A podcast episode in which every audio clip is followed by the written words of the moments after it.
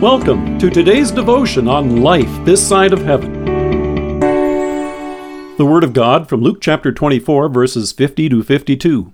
When he led them out to the vicinity of Bethany, he lifted up his hands and blessed them. While he was blessing them, he left them and was taken up into heaven. Last August, the commercials began. With a camera view of clouds, the stirring piano plays in the background and builds to a crescendo. A single purple balloon, like one that might have escaped from a child's birthday party, rises and floats on the breeze.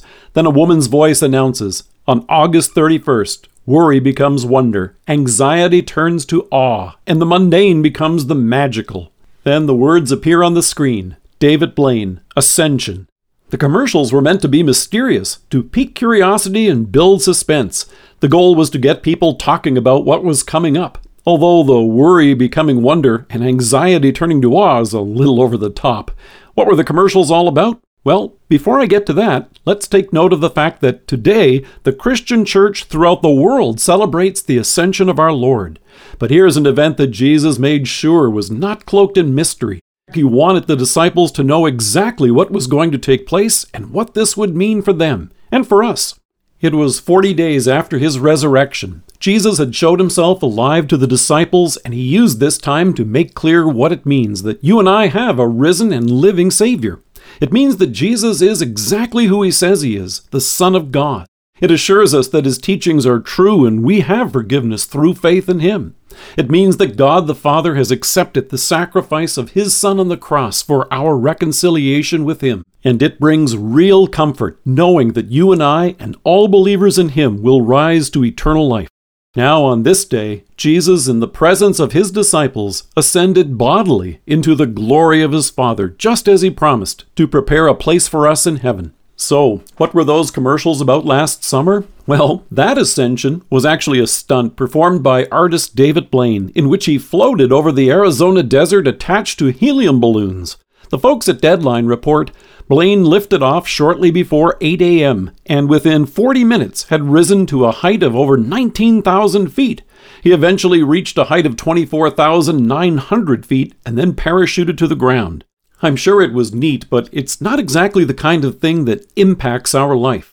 However, our Savior's ascension is celebrated regularly because it does impact our life right now and every part of it. On that day that Jesus ascended, Paul tells us in Ephesians, he ascended higher than all the heavens in order to fill the whole universe. Having received all authority in heaven and on earth, he fulfills the promise he made, saying, "I am with you always."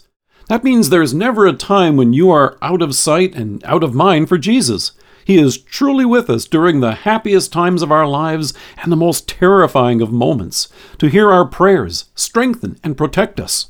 He comes to us in his word, and when we are crushed by guilt, his body and blood in the Lord's Supper bring real forgiveness, strength, and assurance of his mercy. And far from floating aloft on some distant cloud, Jesus goes with us as we share his gospel with our friends and loved ones. He intercedes on our behalf before the Father, as John assures us. If anybody does sin, we have one who speaks to the Father in our defense, Jesus Christ, the righteous one.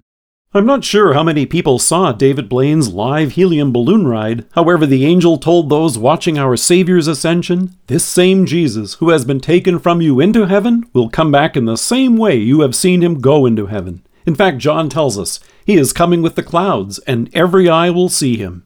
Here is our Savior, in whom worry truly does become wonder, and anxiety turns to awe. Let us pray. Risen and ascended Savior, you are with us always. Grant us patience and comfort and peace as we await your return on clouds of glory. Amen. Thank you for joining us. If you are listening to us by podcast or on Alexa, we invite you to browse the resources that are available on our site at life this side of heaven dot org. God bless you and have a great day.